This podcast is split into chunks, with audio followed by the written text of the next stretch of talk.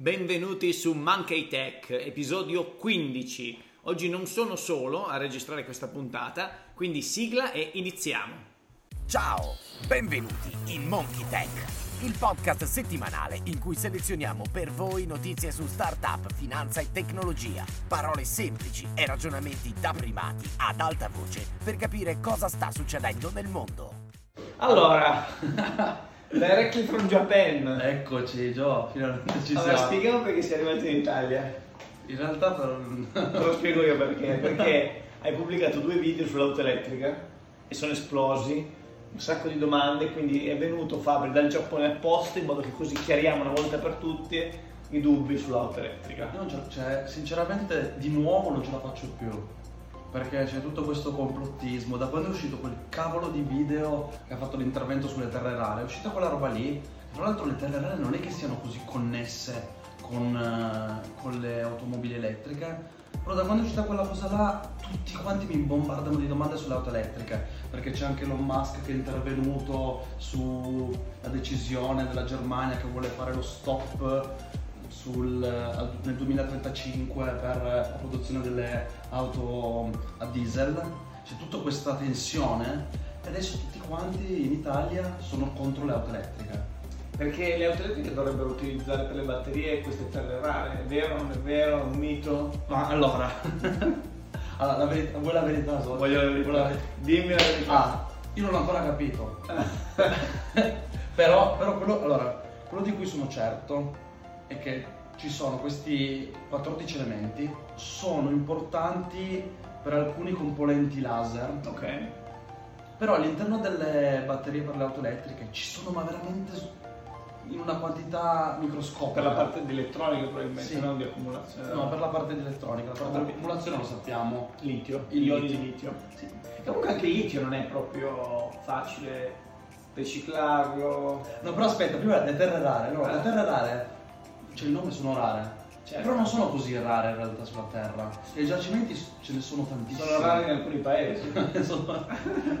Non lo so perché si non ho capito perché si chiamano terre rare, però da quanto dalle mie, dalle mie ricerche, che sono superficiali per ora, non sono, non sono così Questo è il rare. modo giusto di fare, no? Venire qua Bisogna- sui social, leggere in modo superficiale e raccontare quello che si capito. Allo- Allora, bisogna- allora noi, noi non vogliamo fare una divulgazione puntuale, vogliamo Bravo. mettere in discussione delle cose. Giusto. Allora, adesso. Così che anche l'ascoltatore poi vada ad informarsi. Sì, ma adesso è uscita questa roba qua sulle terre rare, ma mi, cioè, mi stanno rompendo la testa. C'è anche mia madre che mi continua a bombardare la testa sulle auto elettriche. È un modello che non va bene, non è un modello sostenibile. È un modello sostenibile quello delle auto elettriche. Allora, io ho la mia opinione.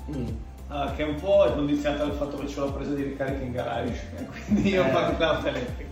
Però è vero che tu in questo modo togli l'inquinamento del- della combustione del gas, del, del petrolio del, gasolio dalle città e la sposti al punto in cui viene prodotta energia elettrica, che oggi è tanto ancora non rinnovabile, ma eh, a combustione di metano, a eh, altri inquinanti, quindi è un po' uno spostare un problema.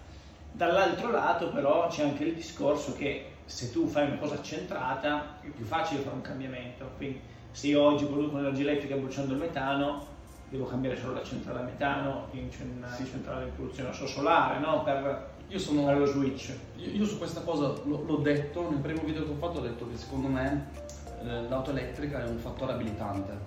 E quindi ci abilita a produrre energia in un certo modo, se la utilizziamo di certo andiamo per forza, cioè, qua non c'è dubbio, andiamo a produrre energia pulita e quindi siamo Diciamo c'è un downside. Che oggi prendiamo un'auto a benzina che vive 10 anni Mm. e fa 180.000 km di vita utile. Sì.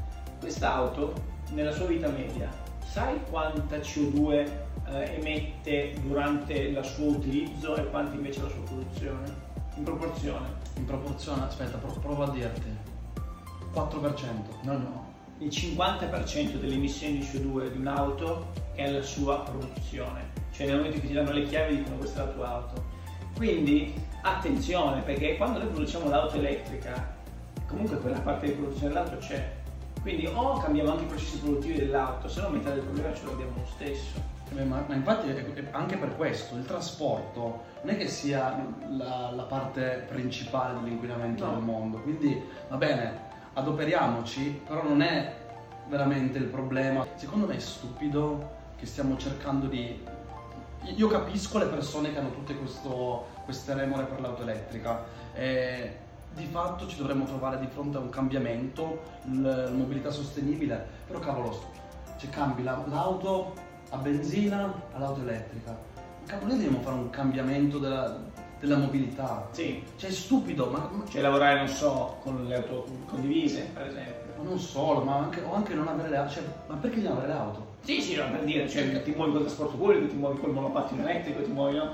Anche perché adesso, se ci pensi, il modello predominante è eh, l'auto elettrica ha lo svantaggio che dopo un po' di anni devi cambiare le batterie, ti costa come metà del costo dell'auto, non c'è problema, ti fai un bel noleggio a lungo termine, un leasing, ogni tre anni cambi l'auto, ma se la maggior parte dell'incremento noi facciamo la produzione del veicolo, se tu ogni tre anni, quattro anni mi cambi la macchina, capisci che alimenti un sistema perverso per cui devo consumare, consumare. Vabbè, però se facciamo un parallelo, io ho visto uh, quando ho fatto un corso su economia circolare, che poi non so quanto siano vere anche queste cose, però ricordo ad esempio che la Apple il 97% della componentistica la ricicla completamente. Okay. Quindi loro hanno questi robot, eh, quando tu riporti l'iPhone loro lo smontano tutto perfetto e quindi le loro materie prime è veramente il 97%. Però per le auto così. Eh no, dico, dovrebbe, se facciamo uno, un modello uguale, analogo per le auto, so che, la, mm, so che Nissan, Renault okay. ci stavano ad esempio lavorando. Questa è una cosa importante, cioè, se, se puoi veramente fare una moto circolare, anche se tu mi insegni economia circolare, le 3-4 R delle, delle, delle, della circular cosa sono? Uh, reduce anzitutto, quindi abbassare i consumi, reuse, quindi il refurbishment dei prodotti, e alla fine recycle, no? come ultima spiaggia. Certo, certo. Quindi il, il, il, riutilizzo ovviamente è il, diciamo, la condivisione è di certo dove, dove, si va a impattare di più, ma io sono convinto che se vogliamo fare un qualcosa di importante sulla mobilità dobbiamo puntare sui mezzi di trasporto, ma non c'è dubbio, ma perché dobbiamo...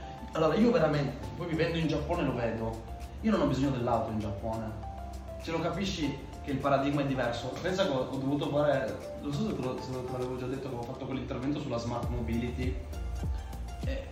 Io dovevo dire, sai, in Italia che tipo di innovazioni facciamo? Lì con la loro umiltà comunque ci stavano ad ascoltare, in Italia che comunque c'è sto scooter elettrici.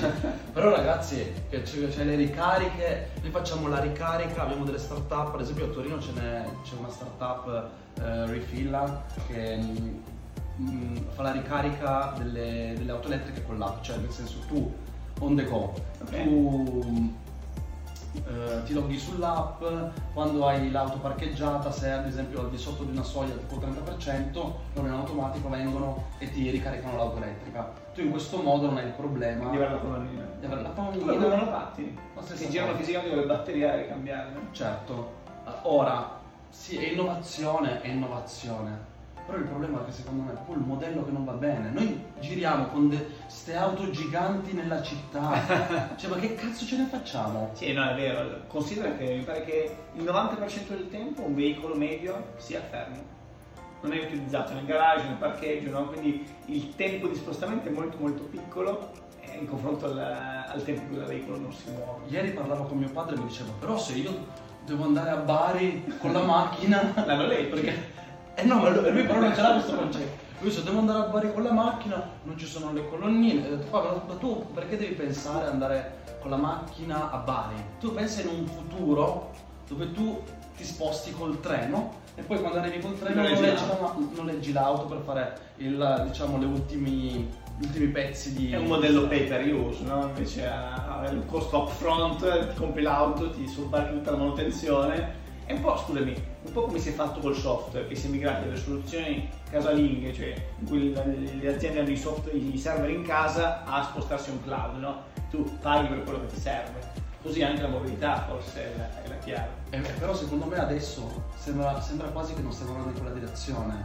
Cioè continuiamo con questa mm, diciamo questo dualismo auto elettrica auto a benzina invece io non lo vorrei quindi tu mi stai dicendo a tutti quelli che dicono ehm, ma l'auto elettrica ha un problema logistico legato al fatto che non ci sono abbastanza colonnine, la rete elettrica non supporterebbe tutte queste ricariche concorrenti, tu in realtà rispondi attenzione, perché la soluzione non è convertire l'auto benzina con auto elettrica 1 a 1, ma oggi sono 100 auto benzina, domani saranno 20 auto elettriche, il restante 80 sono altri sistemi di trasporto. Sì, ma do- dovrebbe essere così, non penso che in questo momento le politiche europee vanno in questa direzione. Cioè gli investimenti, io ad esempio ci dovremmo mettere a guardare i potenziamenti della rete ferroviaria italiana, i potenziamenti delle metropolitane, dei mezzi di trasporto elettrici, ci sono veramente le priorità della transizione della mobilità, del futuro dell'Italia ad esempio?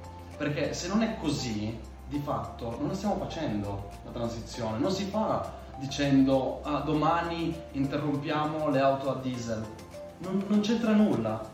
Cioè noi dobbiamo cambiare il modello, certo. non il tipo di alimentazione. Cambiare il modo in cui si vive. Quindi morale quando è che ti compri l'auto elettrica? E adesso c'è sta Tesla che... Dovrebbe uscire la Model 2, no? Come si chiama? Um, sai che c'era il piano, il master plan di Tesla prima sono usciti con la Roadster, non l'auto sportiva, poi la Serie S, quella insomma la berlina di alta gamma, poi la Model 3, quella un po' più economica, adesso deve uscire quella veramente economica. Loro adesso stanno tirando sempre più giù. Eh, naturalmente anche lì ci sono i complottisti, anche lì ho ricevuto tantissime domande. Eh, io non mi compro, girano anche su, se vedete su internet, girano tantissimi video, io non mi comprerò mai un'auto elettrica, Grande. perché io non voglio che, che, controllano tutto quello che faccio, dove vado, ti spostano da qui a qui, loro controllano i loro dati, loro utilizzano, poi parlano con questo accento, loro utilizzano i, loro, i vostri dati, loro sanno dove sei, sanno cosa compri. E quindi Comunque hater che ci seguite continuate a seguirci, eh. noi vi vogliamo bene, scrivete pure commenti, non c'è problema, non banniamo nessuno, andate. no, però fammi capire, la puoi spiegare tu perché io probabilmente non sono stato incisivo, ma il, il tema dell'auto elettrica non ha nulla a che vedere con... o, o mi sbaglio?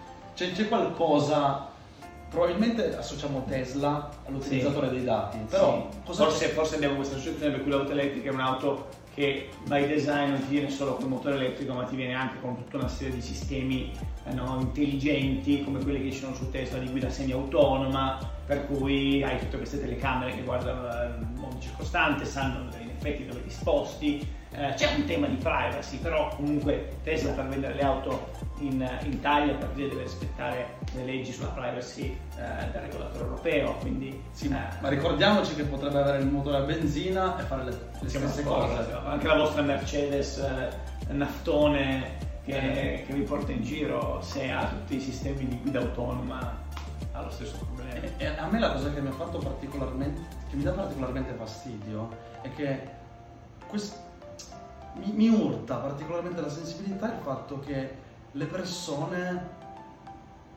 hanno iniziato a interessarsi a questa cosa cioè, in realtà non riesco a capire il perché però probabilmente qualche video su internet che girava qualcosa l'Europa che ha preso qualche decisione ci vogliono ammazzare adesso il tema ci vogliono ammazzare l'economia europea.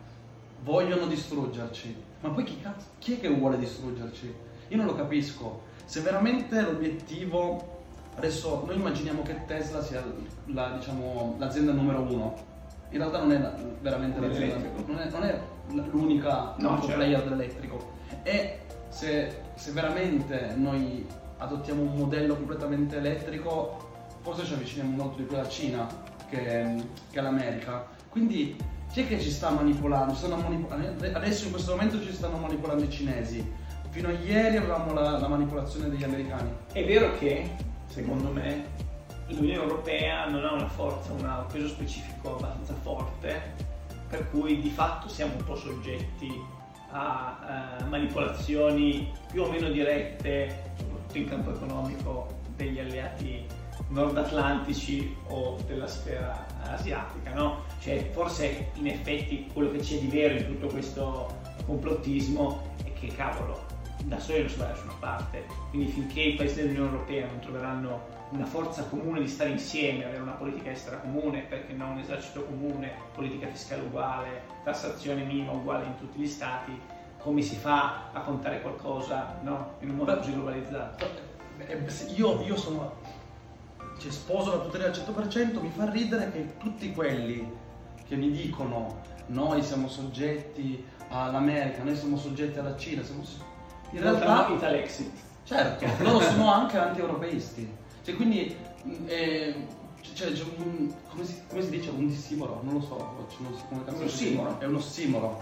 Minchia, non- Però lo simolo non so se è adatto come figura retorica, che simolo è tipo No, no, è la una. calda neve. no? È una. Vabbè, una, dissoci- una dissociazione cognitiva tra quello che è e quello che sembra. È peggio, è peggio. No, è peggio. A parte che non abbiamo noi la risposta in tasca, questa è una... una- e credo che non ce l'abbia nessuno, no? Cioè, eh, quello che è chiaro è che ci sono delle economie molto grosse, molto potenti, con tante risorse, che lavorano all'unisono, gli Stati Uniti sono una federazione di stati, no? Eh, e quello che ci si chiede è, cavolo, ma noi come unità singola dove vogliamo andare? Questo è il ragionamento che sembra più logico. Poi io capisco anche le argomentazioni di tanti che dicono ah, quando c'era la lira si stava meglio, la, la, una, la, l'egemonia sulla moneta, no? Non lo so, sono d'accordo che fare le cose a metà non porta da nessuna parte, quindi avere la moneta unica ma non avere ad esempio il bond unico boh, è un po' un, un fare mezzo passo. Quindi secondo me siamo un po' bloccati su questo. E anche a livello di auto elettrica, io sono contento che l'Europa stia facendo comunque delle misure uniche che poi dovranno essere adottate a livello nazionale, cioè ad esempio il fatto di proibire la, la- la produzione di veicoli a combustione interna. Possiamo discutere che il modello andrebbe cambiato, no? Eh, quindi mh, usare di meno l'auto, usare di più il trasporto pubblico, ok, ma deve A arrivare me, non, a a me non è piaciuta, cioè, a non è piaciuta, cioè non mi è piaciuta perché mh, questo qua, me- questo messaggio, ma probabilmente non mi è piaciuto l'interpretazione che, che è stata data, cioè il messaggio è puntiamo sull'auto elettrica. A me non Sì, piace quello come messaggio, Cioè dovrebbe essere, puntiamo su una mobilità sostenibile, certo, di cui c'è anche l'auto elettrica. di cui c'è anche l'auto elettrico, ma allora facciamo così, che da ora in poi, quando diciamo non dobbiamo più produrre le, le auto a gasolio, non dobbiamo dire, eh ma le auto, le auto elettriche hanno quello problema, eh ma le auto elettriche. No, noi non vogliamo più produrre Così tante auto, auto. così tante auto, tra cui le prime che dovranno morire saranno quelle a gasolio. Certo. Proviamo a vederla in questo modo, così non abbiamo per forza questo- questa ossessione di doverle confrontare con le auto elettriche. Ma quindi spiegaci un po', in Giappone com'è la mobilità? Allora, la mobilità, intanto eh, le persone si meravigliano se, se venissero qui e vedono sui marciapiedi tutte le auto. Cioè, adesso anche per me è una follia. Io, io veramente vedo tutti i marciapiedi qua a Torino, qua sotto, pieni di auto. Dovunque è tutto pieno di auto. Cioè, C'è la città- ognuno ha un'auto. Ognuno ha un'auto. Anzi, forse più di uno. Cioè, più di, ogni- c'è più, di au- più auto che abitanti.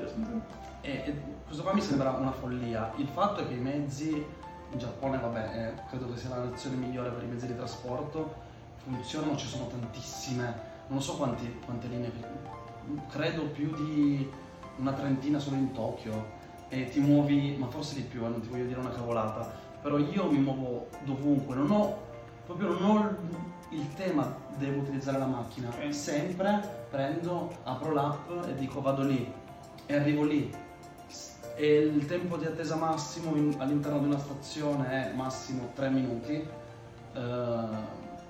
non, non- non esistono i ritardi, qualche volta però si parla magari di un minuto, un minuto e mezzo, su treni che hanno tracce Certo. lunghissime. Ma quindi chi ci ascolta cosa ci deve dire? Come spera che sarà il futuro? Spera di spostarsi in Giappone, il Giappone si sposti qui, quindi la nostra mobilità diventi tipo quella giapponese, oppure vorreste comprare una bella auto elettrica per sostituire il vostro naftone del 91? Fatecelo sapere nei commenti e, e ci vediamo alla prossima. Alla prossima ragazzi.